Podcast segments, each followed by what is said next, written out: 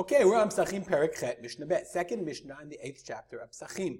We're going to continue talking about, the Mishnah is going to discuss, or is discussing, the idea of, of appointing somebody to offer a tashacht for you, and uh, when is it considered appropriate or not? Like, when does he do what you want, and when doesn't he? Says the Mishnah.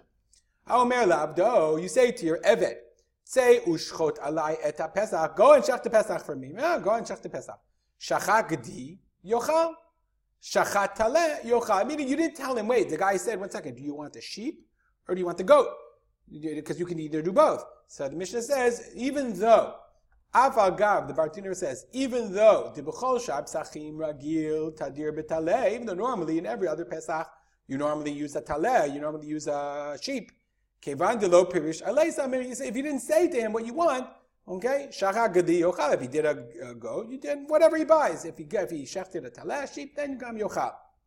Shachat gadi v'taleh. But if he shechted a gadi and a taleh, then yochal min harishon. Then you should you have to eat the first one. So the Gemara says, let's see, we're going to see the Gemara in one second. The Gemara says this is specifically only in a very very specific case. The reason for this is because there's a problem.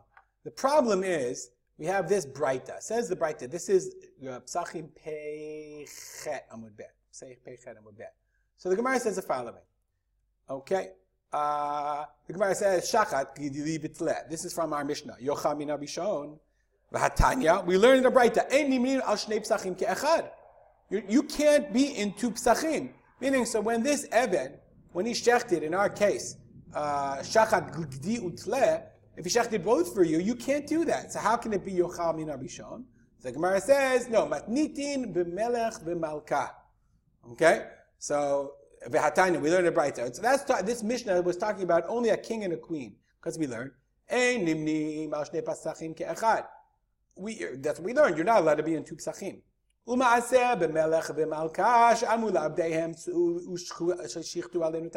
king said, go get the Pesach ready.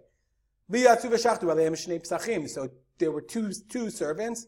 They didn't coordinate, so they shechted two psachim. So they went to the king and said, What do you want? I don't know. Go ask the queen. They asked the queen.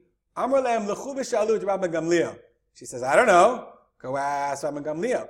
Bo v'shalu et Rabban Gamliel. They asked Rabban Gamliel. Amar Malka umelech Deta'atam kala aleihem. Very interesting. The king and the queen, whose da'at is kala, is light upon them, yochlu min arishon. Right? They can eat from the first one. Anan, but we, lo nochal min arishon, v'lo min hasheni. We can't eat from either the first one or the second. What is da'atan kala? What does it mean? Kedamran? Ein in They don't care. They, they're malkah. Whatever the servants give them, they're very happy. But we, nonetheless, we can't, can't, can't eat from either one, either from the first or the second, because we can't be part of two korbanot. Again, that's what the Bartenura says. The Bartenura says. And some say because of shalom malchot, because the king, if you tell them, you know, sorry king, sorry queen, your korban pesach is no good, that's not good for community relations. That's not going to be good for the people. Okay? Shakach ma amar lo rabo. So if the slave so the slave didn't, didn't get instructions, and we said, you know, get a Pesach, then he can choose. Okay? But if the slave, we're back to the original case, not of a king and a queen. Shachachma amar lo. The slave forgot, or the servant forgot what his master told him. Ketzad yasa. He knows he told him one or the other, sheep or, or goat, but he doesn't know which one it was. Yishchat le'ugdi v'yomar. He should shech the tli and the tle and the gedi. And he should say the following. Im gedi amar li rabbi. If he told me to do a sheep a, a goat. Gedishalo v'taleh So then his goat is the goat is his and the sheep is mine. Im tale amadi rabbi. But if he told me sheep, hatleh shalo ugedishali. Okay, the tle is his and the gedi is mine. Nowadays he'd probably just text him, but they couldn't text back then. Now the Bartenura says something interesting. Okay, the Gemara says that it's a specific case. So when he bought, went to buy the sheep and the goat, he went to their normal shepherd. Okay, who likes them, and he says the following. If your master said gedi, then he gets the goat and the, and the sheep is yours. Why? Because only in this way, okay, but he has to say, al menat she'en the rabcha I'm only giving it to you, you the Eved, on condition that your master doesn't own it, has no possession in it. Otherwise, ilav hachi, if we don't, didn't use this rule, mashakana Eved, kana rabu. There's a rule, whatever the Eved buys, whatever comes into his possession, it automatically becomes the possession of the master.